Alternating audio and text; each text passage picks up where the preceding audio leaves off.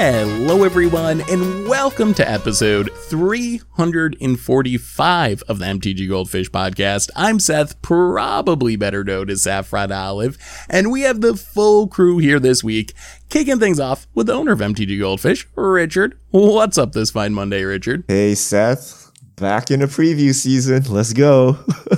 uh, Oh yeah, we got we got Innistrad cards for days, and that's gonna be a big topic on the cast today. But before we get into that, we got another co-host in Krim. Welcome, Krim. How are you today? Morning, Seth. Yeah, we're we're we're back. We're back for for good old Innistrad here, so I'm pretty excited. Yeah. So spoilers started Thursday, and we had a few through the weekend too. So we've gotten I don't know, not quite half the set yet, I would say, but we have a ton of stuff to talk about. Some really interesting cards, and I think we're gonna basically dedicate the entire cast to talking about new preview cards. We'll see maybe some fish mail at the end, but that is a plan for today. New Innistrad Midnight Hunt stuff. Before we get into that though, a reminder that our show today is brought to you by Card Conduit. And Card Conduit, you've probably heard about them from us before. They're a great way to sell your magic cards, and they're offering a new service that's geared towards selling smaller batches of valuable cards with a reduced service fee. With their curated shipment service, you can sell your cards for the best available buy list price with only a 5% fee. And as with all Card Conduit services, you don't gotta sort, you don't gotta grade, none of those shenanigans. Just safely pack up your cards, ship them out, and you'll get a detailed report with the results. So you can check out Card Conduit's curated shipment option as a way to buy a list up to 150 cards with fast processing, optimized prices, and the low service fee of just 5%. And you can even get another 10% off by going over to cardconduit.com slash goldfish. Card Conduit, they're the easiest way to sell your magic cards. So thank you so much to Card Conduit for supporting the show. And uh, let's talk some Innistrad. And before we get to the cards, we're going to get to that in a minute. I got to ask you, we're a decent way into spoiler season. What do you think about this set overall? Has it met your expectations as far as a third return to Innistrad? I I I think like flavor wise, play wise, everything feels very Innistrad here. Uh, I think art wise, it looks amazing. This has to be the best art I've seen of all the Innistrads that they've done so far. Uh, I, I, I think they've, uh, it, we've got a nice return to, to power that is above what Strixhaven and all that was. Uh, and obviously not as powerful as Throne of Eldraine. So it looks really good. It looks like it'll also play real well. And, you know, once again, flavor and all that, it's perfect. Yeah, I, I think it feels really Innistrad So I, I was afraid of the battle for Zendikar treatment. Uh, we didn't we didn't get here. Even shadows over Innistrad felt like a little out of place. So I like where we are. I like the new uh, showcase frames. I like the the dark the the night showcase frames. The the day ones look a little Eldrainy to me, uh, but the night ones are pretty sweet. The black and white ones and the new mechanics, which we're about to talk about, uh, are pretty sweet. I think it it feels really on flavor, and we don't have like a megamorph. So uh, I, I, actually really like what they're doing with the set. So we'll see how it actually plays out in practice and what standard looks like. But so far, it's looking pretty good for rotation. Yeah, I, I'm in the same place. I think the set's looking really sweet. It feels much more like the original Innistrad uh, than Shadows over Innistrad, which I think is a good thing. It's kind of a, a back to the roots of the Innistrad plane, and the cards look pretty powerful. Uh, powerful, as Krim said, not in a way like Throne of Eldraine, where I'm sitting here like, oh no, this is going to be miserable, but powerful in a way where I'm like, okay, like these cards look pretty playable. I'm excited to play them. And standard I, am you know, hesitant to say this after the last two years, but standard might actually be good after rotation. Like, I actually have pretty high hopes for our standard. Ooh, I'm uh, hitting my microphone as I as I rub my hands together in excitement. You probably heard that. So I'm I'm super hyped for this set. But let's let's talk about some of these sweet new cards. Richard, take it away and guide us through some Innistrad Midnight Hunt spoilers. All right, we have first up Arlinn the Planeswalker, is back. Arlinn, the Pack's Hope. Obviously, uh, she's double sided. So front side, uh, two red and a green, four mana value, four starting loyalty, daybound. Uh, that's a new mechanic. If a player casts no spells during their own turn, it becomes night next turn. Uh, so plus one until your next turn, you may cast creature spells as though they had flash, and each creature you control enters the battlefield with an additional plus one plus one counter. Minus three, create two green wolf creature tokens. Uh, backside is Arlinn the Moon's Fury, uh, Nightbound. Uh, if a player casts at least two spells during their own turn, it becomes day next turn.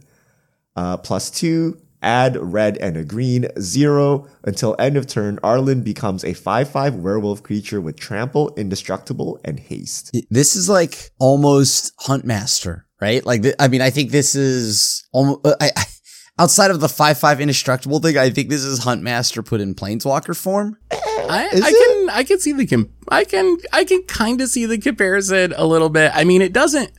Yeah, I don't know. It doesn't shoot down creatures like Oh, yeah, right, It does right. make Monster wolf gains tokens life though, and but kills things. and That's right. powerful, That's I- right. You're right. You're right. I the mana cost though nailed it with the mana Okay. cost exactly the same. but I mean, But- I, I felt like it was pretty much like pretty close to Huntmaster, but yeah, it doesn't ping things down. So every every time we've had an Arlinn, she's kind of missed the mark for standard. Uh, I or at least I mean, in most decks, I kind of feel right now it's more of the same. Ooh, I kind of like this Arlinn. I think it's the best Arlinn. Oh yeah, I really, I really like the design for werewolves in specific. I think the, I think that was the goal to make a planeswalker for like daybound, nightbound, or werewolf style decks. And I think that that plus one allowing you to cast stuff with flash synergizes really well with a werewolf style deck. And then the thing I'm most excited about is the the backside zero, like the five five trample indestructible haste. Uh, Reality Smasher's is a pretty frightening card, and the way this new Daybound Nightbound mechanic works, you can potentially have Arlinn coming in on that side because something else can like switch it tonight. So you don't have to transform it once it's in play. So if you can have something else on turn three or whatever, switch things tonight and then just have this come down as a 5 5 trample indestructible haste, that's a pretty legitimate threat. So I think in a dedicated daybound nightbound deck, I think Arlinn could actually be really good, like in a werewolf style deck. As far as just playing it in a generic deck, then I'm a little bit less excited about it. But in werewolves, I think it could be pretty good. I think she's good in a non-werewolf deck because she works with herself. So the the biggest problem with werewolves is you you can't control daybound nightbound or you know the flipping, the original flipping. And you know, obviously if you play a, a full, you know, werewolf deck, you can control this to some degree. But as like a, a random one of, you can play her and then just plus and play your cards uh, during your opponent's turn. Hence, you can get the flipping action going. And if you, for whatever reason, don't want to flip, you can just make two green wolf creature tokens. So I actually think she's pretty good. And the the backside plus two is like weird. Like I don't know why you're gonna add mana, but okay.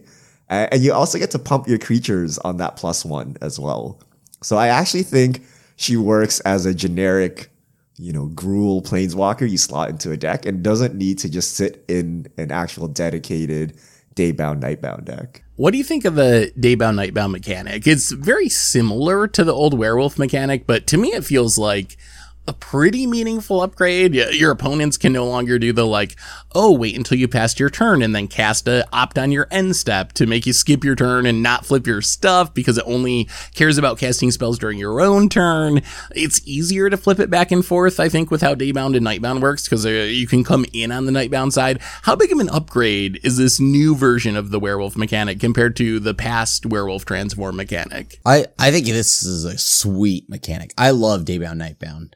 Um, I, I think just like how you had mentioned before, you could be, you could kind of like abuse the whole situation by just waiting until the end step. So this kind of gets around that, right? Yeah. And you the fact that you can come down on the backside is huge. Right? Yep. Like you said, react like a four mana five five haste trample indestructible. Like your your opponents need to be you know on on their feet and you can control it a lot better with the the way the new rules are set up. So I actually think they have fixed it. Like the like let, let's be real. Besides Huntmaster, the old mechanic was like terrible. Right? Like you, you had to go Yep. through a lot of hoops to get what you wanted. Hey, and Mayor. Arlinn Okay. yeah, Mayor was a two mana one one that pumped. Okay, it was good enough at base level, but like the old Arlinn, like you could not get the old Arlinn to do what you wanted because you couldn't control the flipping correctly.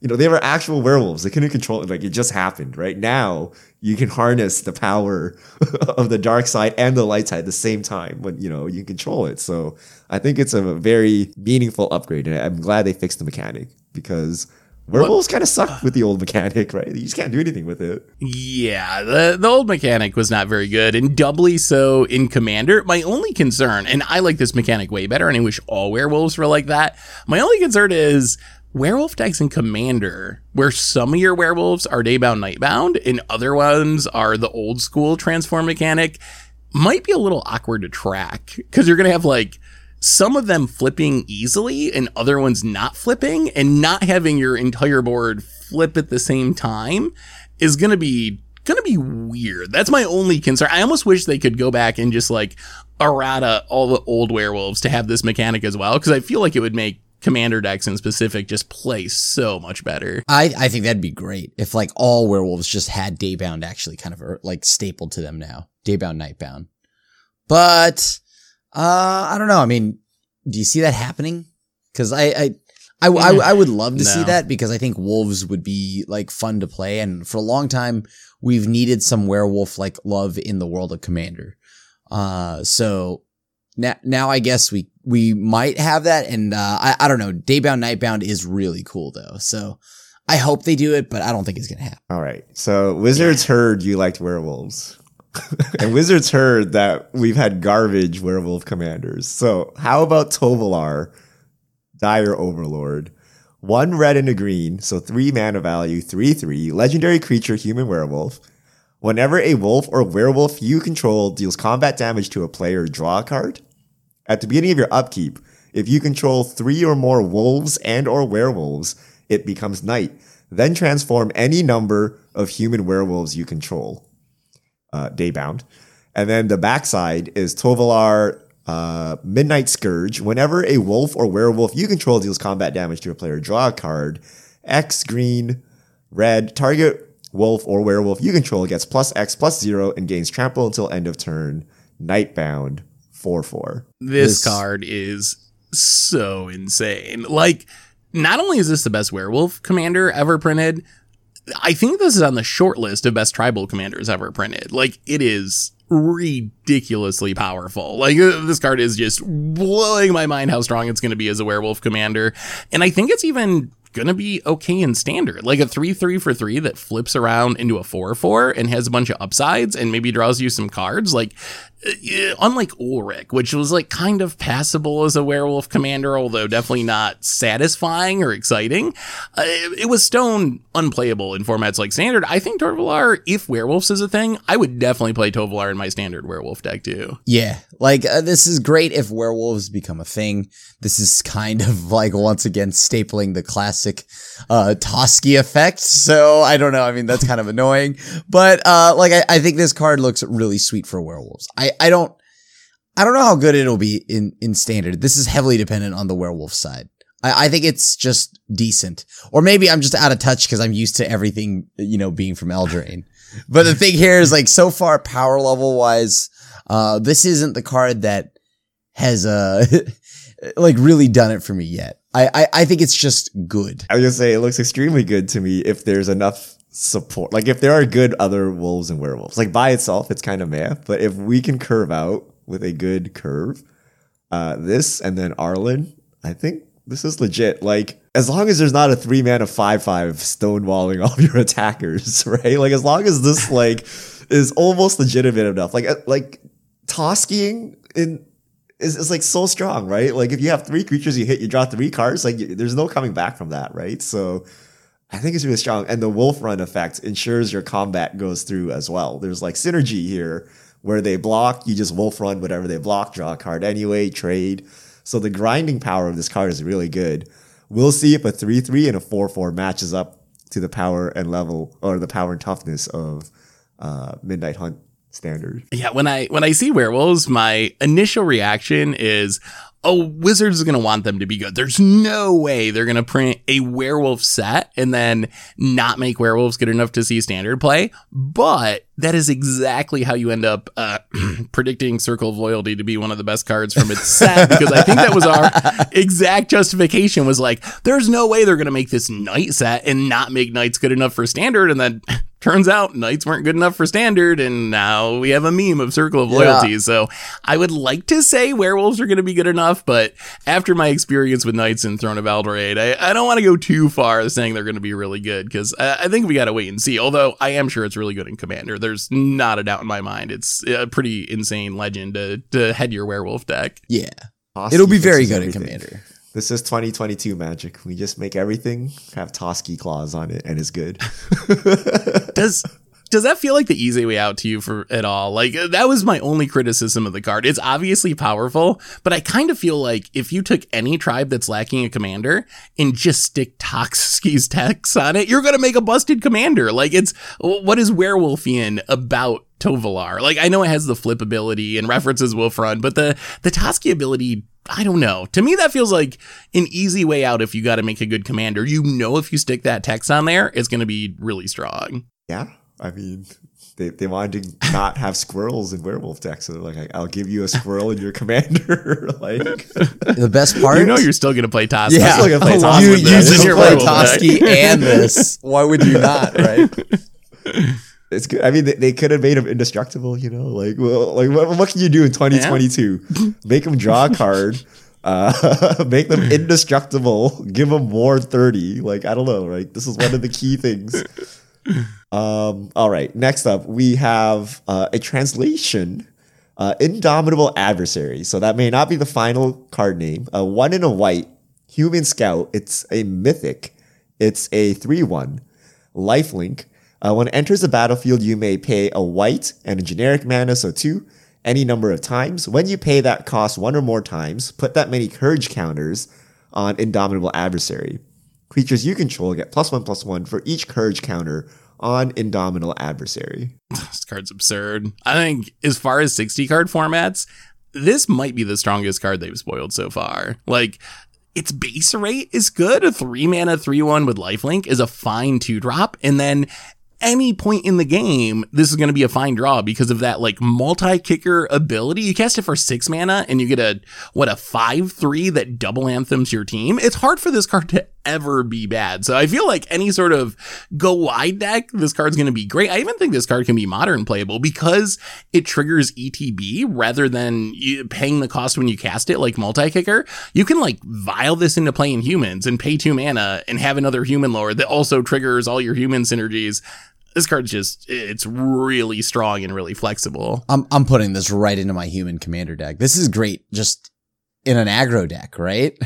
like in yeah. commander 60 card format or not i mean especially in commander when you have mana rocks and all that stuff you can just easily once again just drop this with all your excess mana and then pump your whole team so it'll do just as uh, do do a solid there too i hate cards like this there's Why? like no downside, right? Like you you well, have a really respectable early game threat that is also really good late game, right? So like there's like no downside. The, the, so the downside is 3-1 is not a good enough body, right? Like that's that's the downside, right? So if a 3-1 is not a good enough body, but if you play it for 4 mana is a 4-2 a good enough body, pumping your whole team. If you pay for 6 mana, how about a double anthem effect on your team, right? Like it's just so absurdly strong. And like, I don't know, like it, it's, it's kind of like, I don't want to say it's Uro because it's not as strong as Uro, right? But like Uro, there's no downside, right? It's like you draw it early, you draw it late, doesn't matter. You just play it, like it's all good, right? Like I, I just don't like cards like that. So, and the fact that it's human makes it a little gross, right? for for moderns. So yeah, it's gonna be really strong. Uh, depends if we have like red and six type cards or something that like really hoses this like three one that really punishes it. But even then, you just play it later. Uh, but you know, giving you this anthem effect is like crazy strong. Like, what is this multi kicker? What are they smoking? Like, why is this so strong? right? Like, what? I, I, I think if there's good news, it it does die to removal. Like it technically doesn't do anything immediately. So I guess it pumps your team if you can get to combat and attack, but it's not like an ETB trigger in the sense that you're going to, you know, draw a card and gain life like Uro is. So if you have a fatal push up or whatever, it just immediately kill it. It kind of didn't do anything, which hopefully will keep it a little bit in check. But yeah, I, I agree. This card is it's it's hard for it to ever be bad. Like even if you have an the worst case is what you have an empty board, and even then it's still pumping itself, and it's a static ability, so it's going to pump future creatures that you draw. So it's it's really difficult to imagine scenarios where you don't want to draw this card. If you have two mana, if you have 10 mana, standard 2022 mono white uh, aggro decks, white weenie decks, already playing Loyal Warhound, and that's a 3 1, and that card is really bad, uh, in my opinion. Uh, this seems like just a, so we know a 3 1's already okay in standard 2022,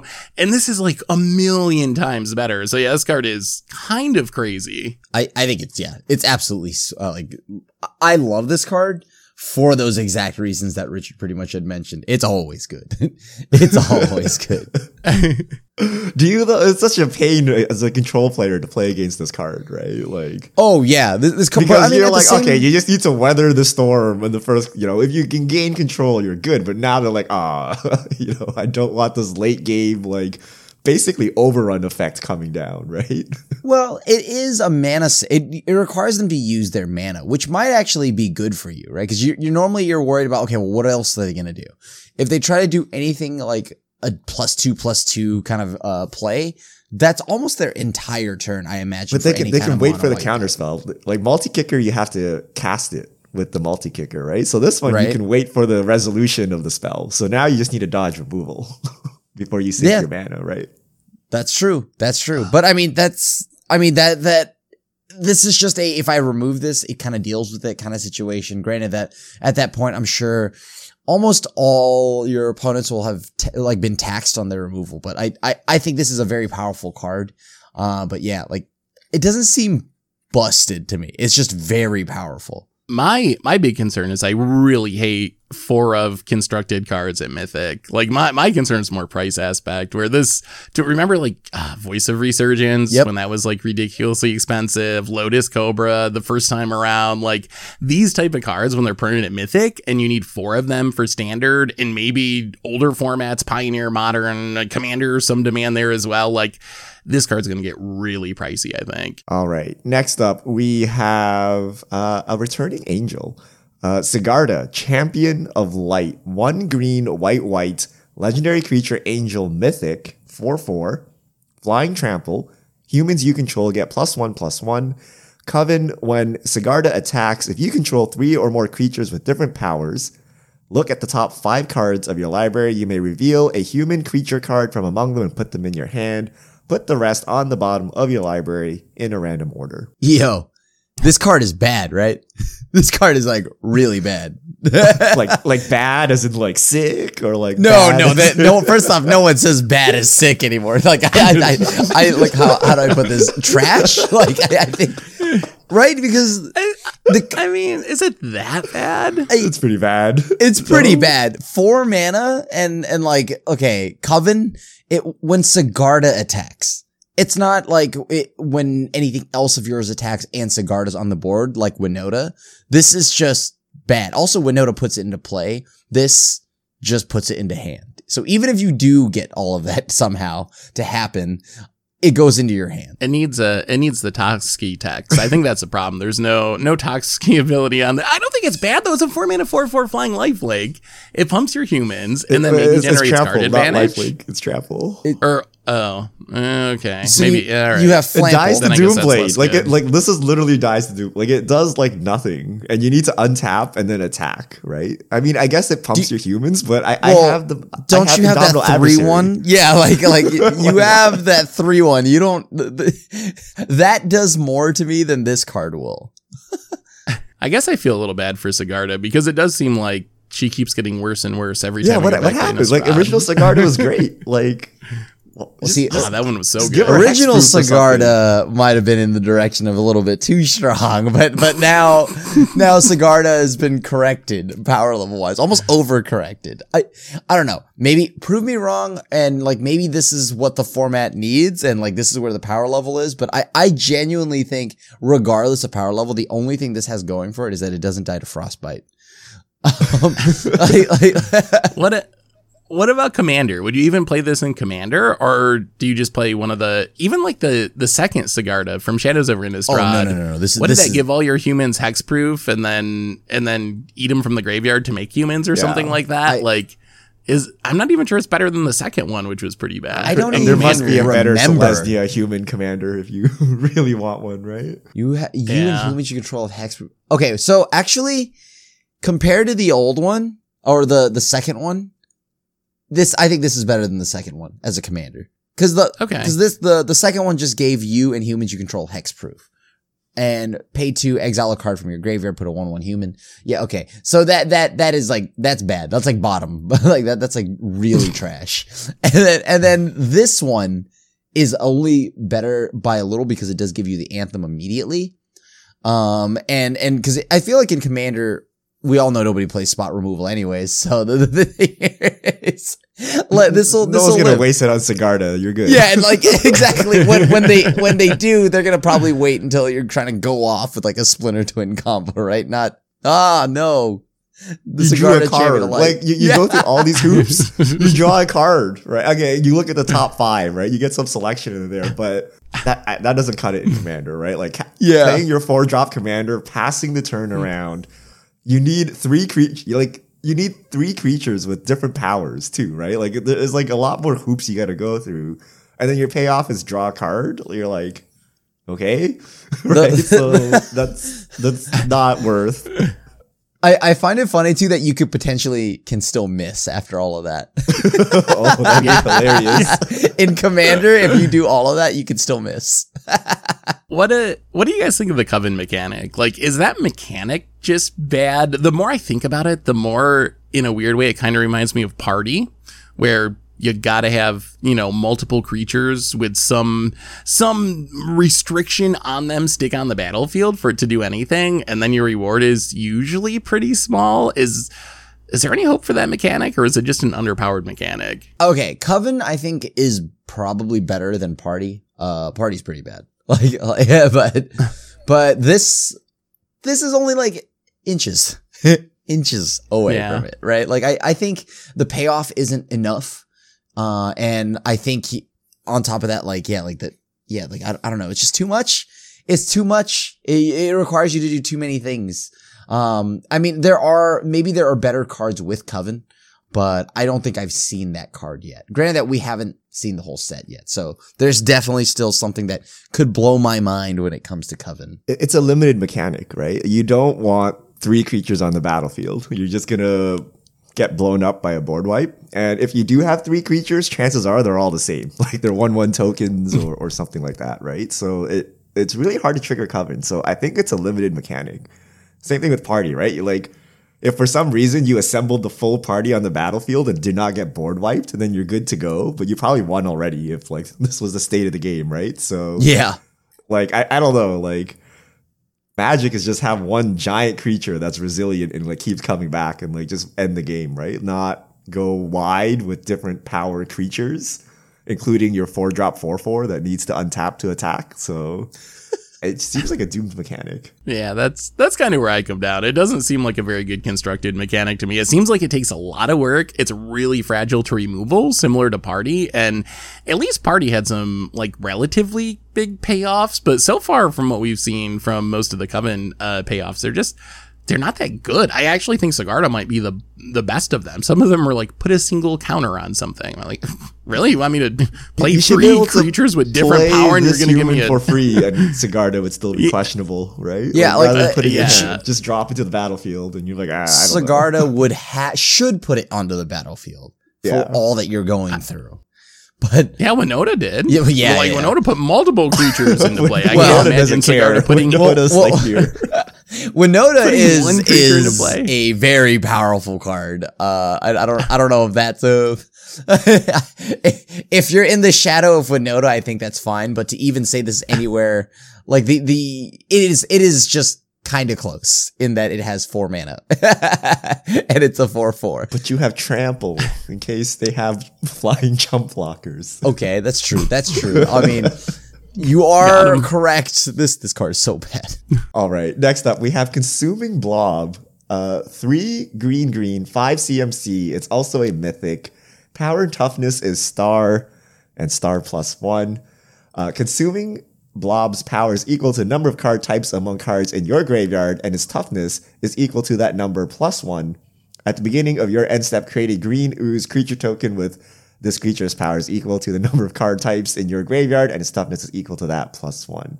So Tarmogoyf tokens, but your graveyard only. Yo, this card I think is actually really good for my uh, Ooze Commander deck. I, I am so excited. Uh, it's weird. Like this card It's not might the right be colors, though. Don't you need uh don't you need the blue? yeah, well, it's not my commander. Uh, The thing here, although I do, I do think Oh, it's that not even like, they- legendary. Never mind. It's just not even legendary, it's just yeah. an ooze. Yeah, yeah, yeah. Uh, It's it's a good ooze, right? I mean, I I've been adding every ooze I can get into my deck. So like, obviously, I even added Ocarin ooze or whatever. That card's terrible, but uh, th- th- this card is so sweet in an ooze deck, and I'm I'm not really sure whether this is like playable in standard yet. I mean, I I think the one thing that would have it going in its way is that it's at the beginning of your end step that you create the ooze token. So as opposed to waiting till your upkeep or paying mana or something like that. Uh, of course, if they kill it right away, you did just kind of pay five mana for like nothing. But, but I feel like yeah. I feel like it's gonna be good in standard. I think it is. Like my my main concern is wizards is uh, tax uh tacking a lot of graveyard hate onto things. We've had several creatures that are just like, oh, incidentally exile your opponent's stuff when it dies. So maybe there's too much graveyard hate, but it reminds me of Biogenic Ooze. Biogenic Ooze was also a five drop that also made an ooze token the turn it came into play. Uh, you had the ability to pay four to make more two two oozes, uh, but consuming blob just gives you one for free each turn and that's going to be a lot of power and toughness. I feel like most of the time, this is going to be what a at least a three four when it comes down. If you're built around it even a little bit, and then you get another three four on your end step. I feel like that's actually like a pretty reasonable threat for standard for some sort of just like random mid range piles type, uh, type deck. But wh- what do you think, Richard? You're well- the Tarmogoyf expert. How good is this card? It's gonna be tough. Biogenic ooze is way better. You think so? oh yeah. Yeah. Because at the end step, it puts a one-one counter on each ooze you control, so it can take over the game by itself, right? Like, so if if you like cards like Huntmaster that just kind of just sit there, and just kind of do things on their own, Biogenic ooze did that, right? It was its own one one ooze army. This, like, This y- is a one who's army though. no, this this gives Really you a, slow. Yeah, it's super slow. Isn't Biogenic Ooze this? No. I'm so confused. no, no, no. The plus, Biogenic Ooze the It's a 2 2 that makes a 2 2, and then they become 3 3s on your end step. This is going to be a 3 4 that makes a 3 4. Like, you're just getting more power and toughness, and you get a news every turn without spending mana. But you- I'm so confused how this is not better. you're only getting one, right? So the thing here is then I can also just sit there and just sink mana into biogenic ooze and not have to commit anymore. And then it becomes I actually get two three threes, right? Or whatever, uh, not counting itself. So it's like three bodies that I think you can get. So I think that at the beginning of your end step, part of biogenic ooze makes it infinitely better. And then on top of that, uh, the activated ability is actually really nice. Yeah, I think Interesting. So in standard, you can just play like an ooze, and then that's it. Your opponent has to deal with it, or you you die, right? And you can just keep sinking mana into it and like call it a day. Whereas this one takes a bit to ramp up. Having played Tarmogoyf for eight million years, it's gonna be tough to get this thing big. Like you really in modern rely on fetch lands going to the graveyard as some base power, and then also your opponents doing things. Because this is only your graveyard, like think about it. The ideal case is your opponent had to Doomblade you or something to get a creature in the graveyard. You had to cast an instant and a sorcery, and you're at a three four only, right? Like, like what are the odds you cast an instant or sorcery already? Right, so you know it's it's kind of slow, but you know maybe by turn five you can get a three four because the game has gone on for a long time. But even then, like it's not not that exciting. I'd rather have the other ooze. I- I would I would kind of imagine if you're playing it that you you probably have some graveyard synergies. You're probably playing Wrenn and Seven or other like self mill style effects to try to speed up the process a bit. But I, I think you're right. If you don't build around it at all, that is a a big issue not hitting on your opponent's graveyard. That is going to uh, keep the size of the consuming blob in check. And and on top But of that, I think if you build around it, mm, well, I was gonna say if you play Wrenn and Seven, it's gonna dump a ton of lands into play, right? So that means biogenic ooze once again would be able to activate more than like, and also just get a free ooze.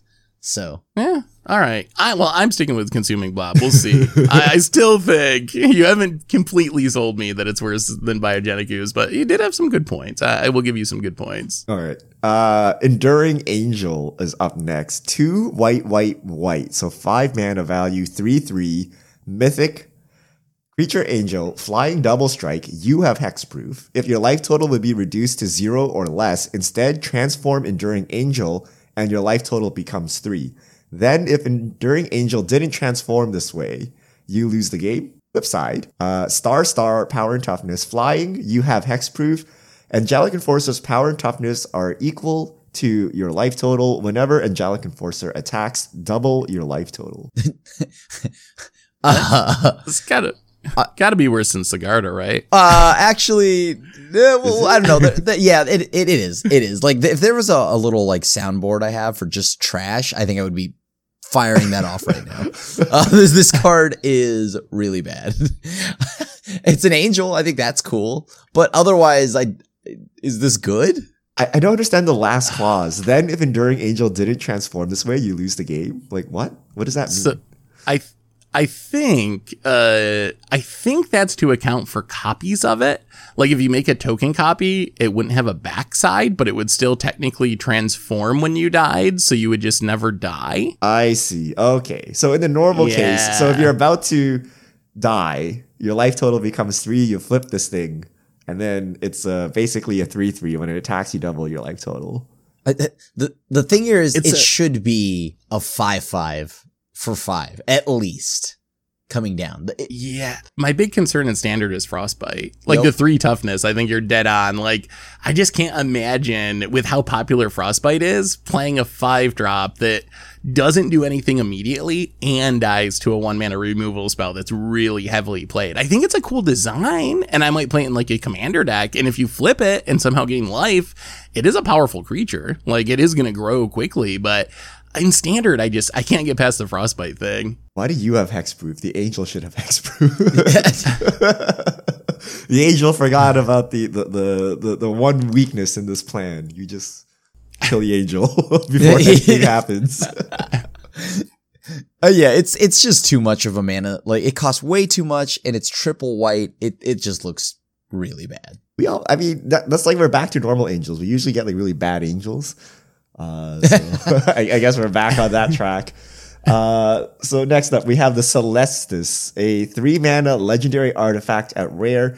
If it's neither day nor night, it becomes day as the Celestus enters the battlefield. Tap, add one mana of any color. Pay three generic and tap it. If it's night, it becomes day. Otherwise, it becomes night. Activate only as a sorcery. Whenever day becomes night or night becomes day, you gain a life. You may draw a card. If you do, discard a card. Damn, dude, Richard's straight spitting right now. Hold on, what? like, can you read that all over again? Look, it's a mana rock that converts day to night for three mana, okay? And you get to loot and gain a life when this happens. I mean, All right, but outside of hearing day and night, I I feel like I heard it like thirty times. Look, night and day, seconds. day and night, night becomes Day- day, transform, night, day, gain a life, daytime day, is night, night. day, night, night, night, day. That's the Yeah. card, okay? I I think otherwise, outside of the mouthful that it is, I think it's actually a pretty cool mana rock. Um, I mean, I, I don't know if I'm playing this in standard. Like it, it seems pretty bad in standard, but I I would I could see this happening in like that werewolf commander deck we were talking about. Um, this this seems kind of right at home there. Yeah, Werewolf Commander, it's definitely worth it. I was curious if you think it's worth it in a non Werewolf Commander deck. Like three mana mana rocks are kind of out of favor in favor of two mana mana rocks.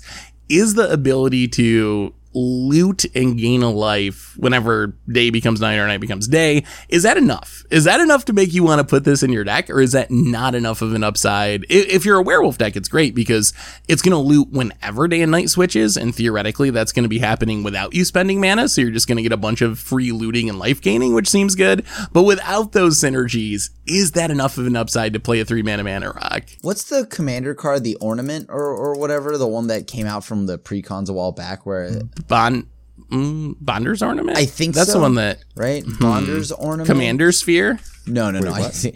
Commander Sphere is like Bonder's ornament is the one I'm thinking of. What, what does Uh, that card that's a three mana, add one mana of any color, pay for each player who controls a permanent named Bonder's ornament draws a card, right? Like so I think that Uh, this this is I guess like a little bit better than that, but but not by much. Like in a generic non-werewolf deck. Otherwise, I don't know. I, it is it really that that much? This is just like maybe. So it's a three mana banner rock. Maybe you loot once. I, how's that better than Bonder's ornament? Isn't Bonder's ornament just straight better? You just pay. I, gue- four, I guess you're right. Yeah, yeah, because I mean, I guarantee you, no one else is gonna like be playing a Bonder's ornament. So I think this, I, maybe you're right. Maybe it's actually worse than Bonder's ornament. For one mana more, I'll probably always get to draw a card. Like so, you have Worn Power Stone, right? Three mana, um, two, you know, two two mana.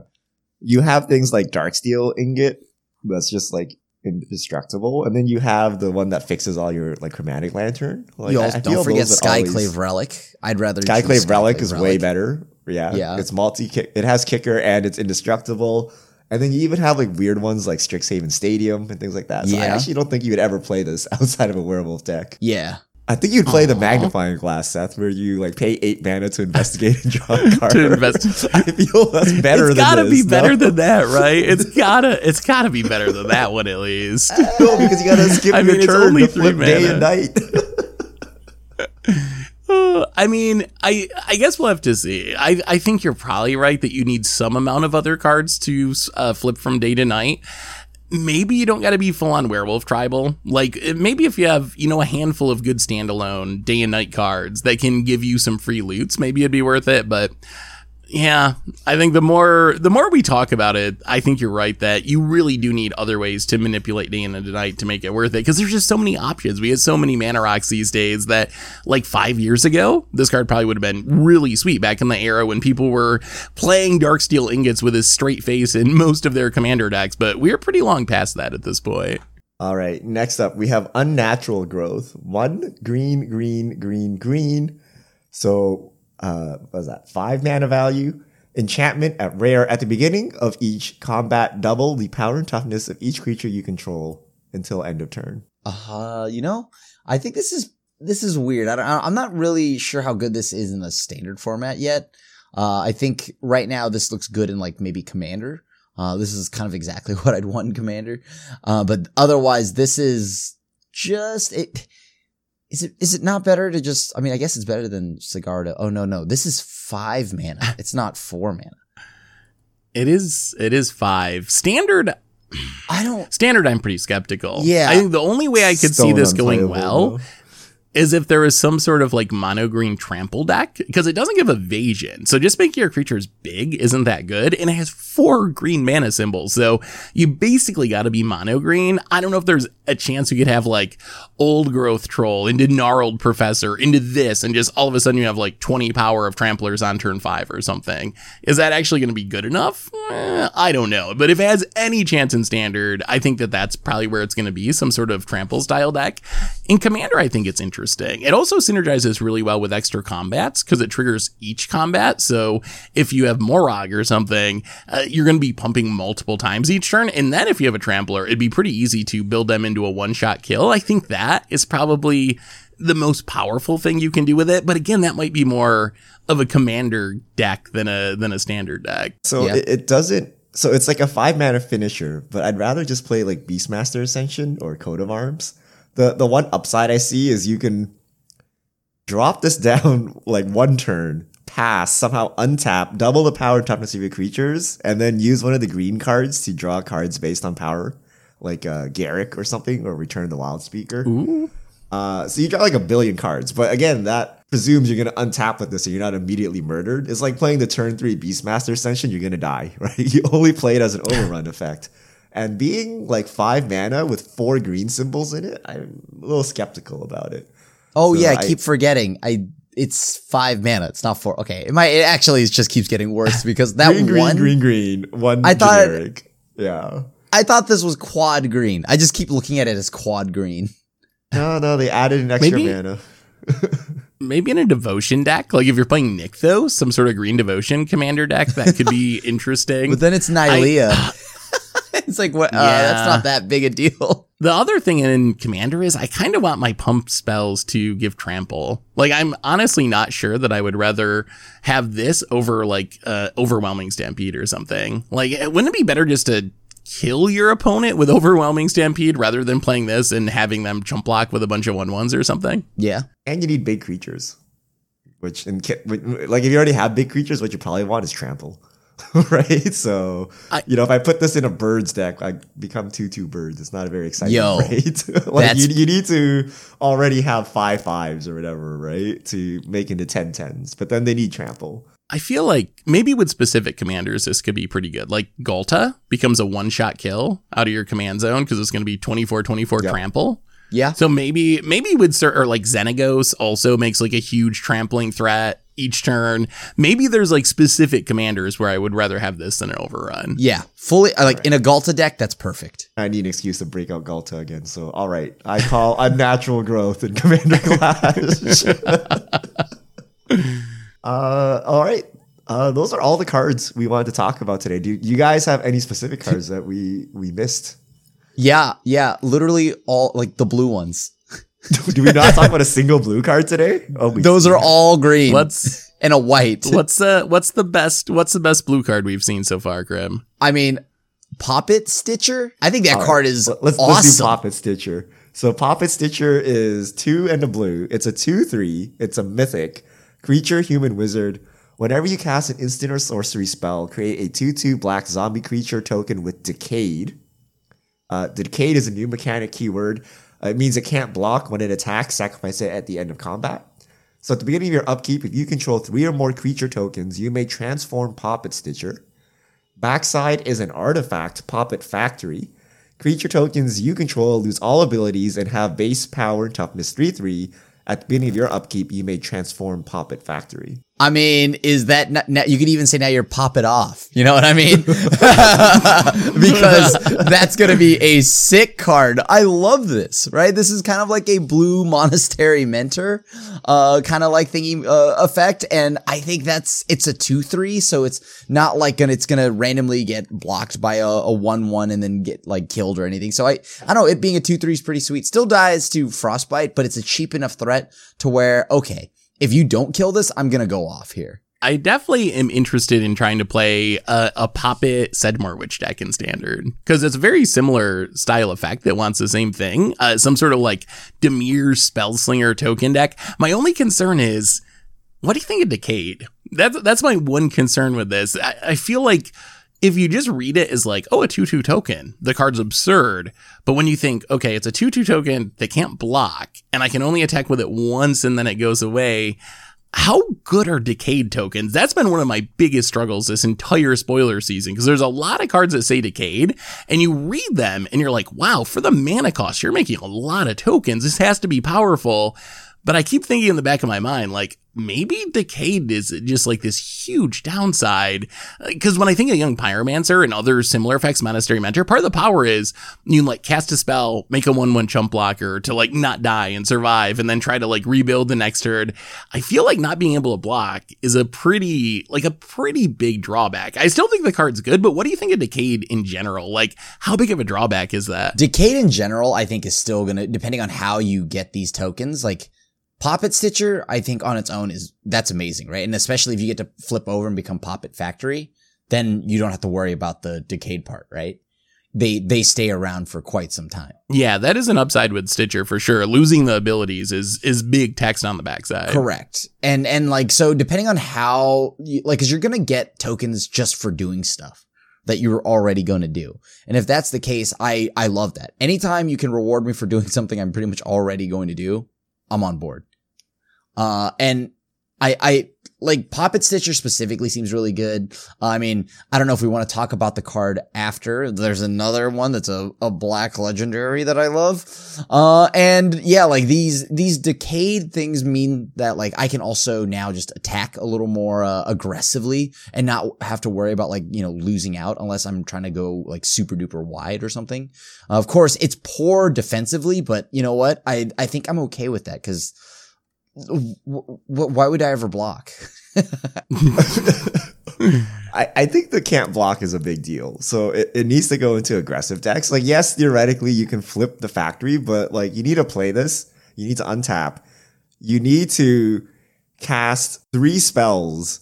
And even though, even if you do that, it's the following turn that you transform back into Poppet Factory. So it takes forever, assuming you can even just like fire off three one mana cantrips.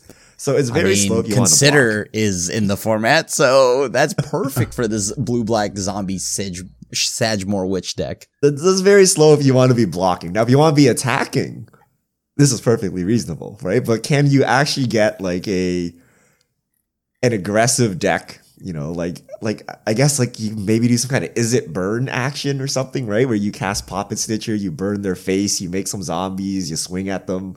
Like that style deck, I think is good. But like it's not Young Pyromancer. It's not Mentor where you just sit there, you cast spells, you chump block, you keep doing it, and then you eventually like turn the tides and win. Like not being able to block, I think is a big deal. So yeah. aggressive well, it burn deck or something like that could be an interesting shell for it. Eventually you could kind of block, but yeah, it's it's much slower defensively. It's like but you got detained for like three turns or something yeah. before you could actually block, right? It was like a long time. But aggression wise, this, this is good. The time, you know, Th- this seems really. This is like something I'd probably play out of the sideboard of my control deck just to you know break a control mirror or something like that. This yep. seems really good. Yeah, yeah, it'll be it'll be interesting. All right, we got time for one card. Krim, what is the one black card you want to talk about? Oh, only one. Okay, uh, Gisa. Glorious Resurrector. In the world of Decayed, right? I mean, this we're gonna stay in it. It's a two and a black black legendary creature, human wizard. Uh, if a creature an opponent control would die, exile it instead. At the beginning of your upkeep, put all creature cards uh, exiled with Gisa Glorious Resurrector onto the battlefield under your control. They gain Decayed. This is awesome, right? I mean, it's it's not like like how Kalitas can like be like good against, you know, aggro decks because it does have lifelink. This does just serve as a solid graveyard hate though, and eventually kind of just over like your opponent can't let too many things go underneath the Gisa here, or else they're they're probably gonna die and be in a lot of trouble. On top of that, every time I look at Gisa, I think of It's Always Sunny. I forgot her name already. She's part of the main cast. I don't remember any of their names except for Mac. Oh, yeah. I yeah, you, know, you know who I'm talking about. Yeah, I do. And then I've there's never the, watched It's Always Sunny. You can convert it. Really? You've never watched Always I, I think Sunny? I've seen like a couple episodes, but I've never like sat down and watched the full thing. But I know how beloved it is.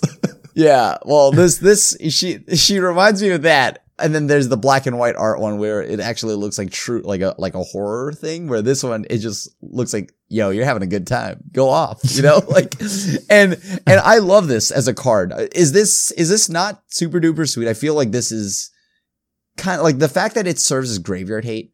Granted that it's only creature graveyard hate, I think this is going to be sweet and standard. I think it's fun. I think it's a fun card. I'm not sure that I think it's that strong? I'm not sure. the fact that it has to stay on the battlefield until your next upkeep is a little bit concerning. Uh, so, so there's some, it's slow, but it can be powerful if it sticks out. Like I imagine if you can like play this and cast a couple removal spells, isn't there, uh, was it Draugr Necromancer or whatever? It, it reminds me of that a little bit with the upside being, uh, that you get the cards for free if you're willing to wait. Where Necromancer, you actually have to spend the mana on them, which is a lot slower. Although, uh, although Necromancer it exiles things with an ice counter, so it sticks around for like future copies if Necromancer dies. It reminds me of like a, a fixed Tergrid, like how Tergrid gives you the value immediately. It's like, oh, you sack something, and now I get it. This reminds me of Tergrid, but in a in a slower, fairer sort of way. But I do think it's still a sweet card. Do you think it's actually good in standard? I can see it being good in standard. It's a 4 4. That's the biggest thing. It's a 4 4. It doesn't die to uh like like frostbite. It is a bit slower. Uh but this isn't a card that I want in a format like in a against a deck that's like going to be counterspell heavy, right? This is a card that I, I I could see maybe in my sideboard or maybe in the main board of something, I don't know, but in low n- numbers against all the other numerous creature decks that are running around because it, it, your your opponent can't afford having can't afford have having you like get random things like I don't know a brutal Cathar or who knows whatever else is in standard right now. Like if it goes underneath Gisa, then it becomes a problem it does seem really good against random aggro decks. Like if you're up against white aggro or even red aggro, since it doesn't die to frostbite, like in those matchups, I imagine you play this, a 4 4 is good enough to block most of your opponent's best threats, and then you just cast your removal spells and end up stealing their creatures and beating them down with them. So I think uh, definitely worse against like control decks and like removal heavy mid range decks, but against the creature aggro decks, it actually could be pretty good. Yeah, like and the thing here is like you don't have to pay the mana to put those cards that have been exiled exiled onto the battlefield. They just go on the battlefield, right? So that's pretty good. There's got to be something yeah. better. No, that is an upside. It, it, relies on your opponent having good creatures, which half the time you can't. like half the time they have no creatures. They're either control decks or they're or they're doing something where they don't have creatures, and then the other half of the time they have bad creatures you don't want. So it hmm. seems very conditional. My real question is: Is it jundable? Uh, it, it, I don't know if I'm playing it, like, in modern. It looks like Kalitas for the first line, right? And I, I, I feel like I want to force it to for the memes. Like, there's got to be just as, there's got to be something. I mean, uh, there's got to be some matchup where you're like, look, this is the card I want. I don't know what that matchup is, but there's got to be some matchup where you actually want this. But every four drop you know, you got you got to try it. You, you never know, right? You got to. yeah, yeah. You, so, so what I'm hearing is Sigarda Jund is uh, is on the menu. Uh, I mean, you know I, what? I kill Sigarda, Sigarda pumps, and take it and be sad. Sigarda pumps Gisa Glorious Resurrector, so you go Abzan and you just get to party. What a, what do you think of Gisa and Commander? Do you think this could Commander. be like fair Tergrid that doesn't uh, make you arch enemy right away. Like obviously it's way less powerful. There's way more hoops and you can't just wheel and steal everyone's hand or whatever. But do you think this is a card where you can get that same sort of like steal your opponent's stuff play style without, you know, it looking so scary that people just try to kill you first? I mean, I think they're they're going to kill you. Uh, because anytime you think it's still that scary, I think it's still something yeah. that where it's like, hey, if you get to take anything of mine and put it on the board, I'm probably gonna have to kill you, unless like I, I just don't see how this is ever a bad. I mean, it gets decayed, Commander. right? You only get yeah. you, they get like an ETB or an attack triggers, right? And then sometimes that's, it, right? that's all they need. like imagine just going, "I kill your eternal witness," right? I mean, that's fine. I don't. I don't know. I, I think this card's bad because then you got to play a ton of spot removal, and who wants to do that, right? like you need a I mean, spot removal to. You should be playing spot removal. I think this card is super cool in like a mono black kind of like control deck. You, you one for There's one yourself like, to get back a creature. So then yeah. you like basically just two for one. Kind yeah. of. and then, eh, that's not exciting. I want an eight for the, one in Commander, right? There's some shenanigans though. You can use like Conjurer's Closet to blink the decay creature, and then it comes back under your control, but it won't have decay, so you get like a real Wait, copy it comes of it. Back and there's some other control or owner's control. Or under your control, oh, okay, yeah. Okay. The, there's some that's owner's control, but there's a few that are also under your control. There's some janky old artifacts that also do that. So there are some ways to try to build around it, but uh, yeah, decay. I'm not sold on decay. I'm very skeptical of decay in general. All right. So that wraps up our previews this week. So if you want to see them, you can check them on the website, mpgpreviews.com. Uh, we'll get to more previews uh, next week as we wrap up spoiler season. Uh, I guess we have time to sneak in one fish mail question. If you have questions, send them to at MTG Goldfish with the hashtag MTG Fishmail. We'll get to your questions on air. Uh, at Gergen Ryan What is the crew's opinion on Amazon Magic the Gathering scandal? Uh, people are buying boxes, taking the good cards, resealing, and sending them back to Amazon. This is causing others to get packs that have no rares and sometimes filled with just lands. I So have you guys heard of uh, this thing where you're you're buying directly from Amazon, right? And it says it's from Amazon, and you get like two day shipping, whatever. It comes sealed, but it's actually been resealed because someone has sent that box back to Amazon, and Amazon keeps all their inventory together. So like their actual inventory they get from distributors plus whatever inventory they get from third party merchants are kept together. So you are at risk of getting one of these bad boxes. And of course, random person at Amazon doesn't have the expertise to double check to make sure your box hasn't been resealed or whatever. So people have been getting uh, obviously resealed packs coming from Amazon. Oh yeah, I mean, well that's that's Yeah. terrible. Uh, I I think this is a a huge mess over in the world of Amazon. They need to figure that out real quick. But for right now, I am not buying anything from Amazon that is like card game related, Pokemon, that any of it. Yeah, I mean, I think sadly that's the only thing you can really do right now to be safe because how do you know? And can you even, like, let's say you're one of those people that get a bad box that's been tampered with. Can you even return it? I don't know how comfortable or confident I would be that I could talk to some random person at Amazon and explain, like, oh, the rare was missing out of my pack or something. Like, uh, are, do you think you can get a refund if it does happen to you? Might, maybe Krim is right and you just have to not buy from Amazon right now. And how would Amazon even fix that? Is there any, like, the same thing happens at Walmart uh, in person where people will buy stuff, take the good cards out of it, return it to Walmart, or it used to. I think they might have changed their rules recently to prevent it. So the same thing happens there. Is there anything Amazon can do? Like, stop accepting returns of magic cards? Is that what it comes down to? But is, is there any way they can even really 100% fix this problem? Uh, to be honest with you, I think that's the the fix, right? They just got to stop accepting returns. I mean, it's it's also kind of weird because like I think this is also just something across Amazon because I bought you know Thor my dog food, and I I get the food in the mail, and it's literally It was all basic lands. it was all basic lands. like that's that's where they all went. Uh, the, there was no rare. Uh, the food was already opened and resealed.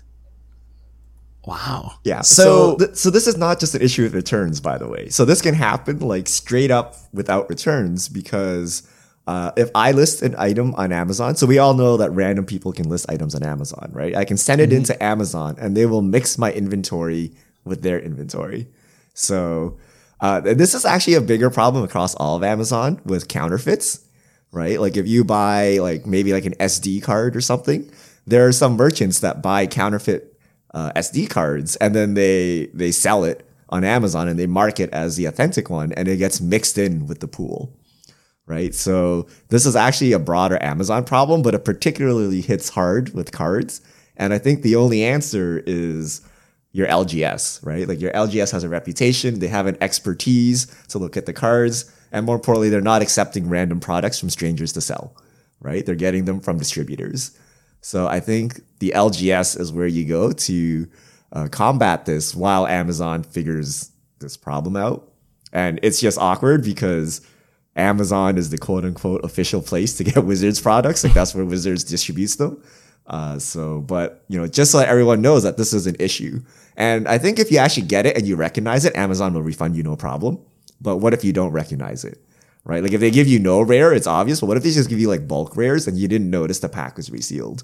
Right? That's that's where the real problem is if you don't have the expertise to figure it out.